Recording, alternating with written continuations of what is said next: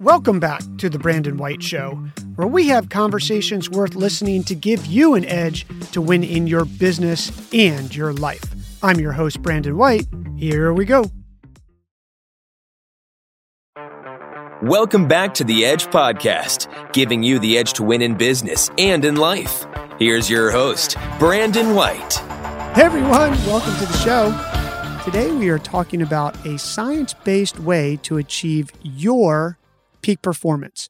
And I'm going to talk about two studies that were done in two different institutions with cyclists to demonstrate how this works. And what got me thinking about this is that a previous episode that we did on the edge with Paul Rathnam, who is the CEO of Mod Pools. And I was having a discussion with him, and I can't remember if it was actually on the air off. And we're talking about his sales numbers. And I said, Well, how did you set that number? And he said, I just pulled it out of the air and told everybody that we could achieve it. And if you're listening and thinking, well, that's crazy, that's not based on anything, well, that's sort of true. But at the same token, it almost seemed unfathomable to them because I think it was exponentially larger than they had achieved the previous year, like four or five times the sales. But he told everybody that it was achievable and they hit it. And these studies talk and show how that's actually possible. And I don't want to say that you trick your mind, but you almost trick your mind into making this happen. So, what is peak performance? Peak performance is a task or the performance of a task at the optimum level of an individual's, yours, or your team's physical abilities, mental capabilities, or both. And it really got me thinking between that conversation with Paul and reading these studies that we may be able to achieve so much more than we even think we can. In fact, we know we can do that. But the real question here is what's holding us back from actually doing that? So let's take a look at these two studies. The first one was done and it was published in Medicine and Science in Sports and Exercise in 2012. And the title of it was Effects of Deception on Exercise Performance Implications for Determinants of Fatigue in Humans. And what they did, this was Mark Robert Stone, Kevin Thomas, Michael Wilkinson, Andrew Jones, Alan Claire Gibson, and Kevin Thompson. And they did a study with cyclists where they had them sit on a trainer and there was a computer screen in front of them. They they they benchmarked the cyclist's best effort or somehow got their best effort numbers because we as a felt as a cyclist we're always recording our best numbers. We know what our FTP is, which is the highest threshold of performance we can hold for at least an hour. And they put that on the screen. And what they told them was this is your best performance. You're going to be this other avatar, and you got to keep up with your best performance. And as it turns out, the cyclists did that and they were able to achieve it.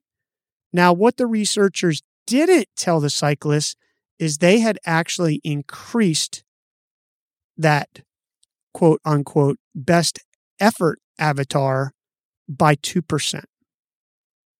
And almost everyone in the study achieved it enough that it was a significantly it was a statistically significant result. So, this leads you to believe that if you can trick your mind into believing that you're doing something that you already have achieved, that you can actually achieve more. And this had little to do with their physical ability in the sense that from the time that that quote unquote best performance happened, that they increased it, and the time they got on the trainer to do this was not a significant enough time and that you could do it by 2%. increase it by 2%. And these are cyclists who are training all the time. So while that sounds very small, a 2% increase over a 120 mile race is you could be ahead by two plus miles if we look at it like that and, and convert it into some simple math. It is significant in a bicycling race. So that sort of blew my mind. Then there was another study by Jo Corbett, Martin Bar- Barwood. I hope I'm getting these names right. Richard Thelwell and Matt Dicks. And there was also a Bernard, and I'm not going to get this correct, but I'll just spell it O U Z O U N O G L O U. And they did a study that was also published in the Medicine, Science, and Sports and Exercise Journal. And it was in 2011. It was titled Influence of Competition on Performance and Pacing During Cycling Exercise. So, what they did was they put cyclists again on a trainer and they said that they would be competing against someone who was in another room and would be racing against them. There's actually a a online program that a lot of cyclists use that I used to use, but then we got a Peloton, which was called which is called Zwift, and it has these avatars where you're an avatar and you race against people. And what they found was was that they when they increased that person's that that the subject was competing against. Again they varied it between 2 and 5% the person could again beat their best effort. So competition actually can move you to a place that you didn't think you could go. And i got to tell you this happens to me all the time. It happens to me riding the bike.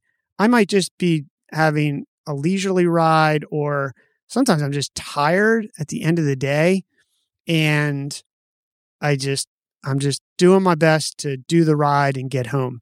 And then all of a sudden I, I catch a blinking light. And what that is is usually another cyclist who's ahead of me somewhere. And all of a sudden I am in, I have this it's like I'm a totally different person. I'm I'm invigorated and I'm refreshed and I'm ready to go chase that person.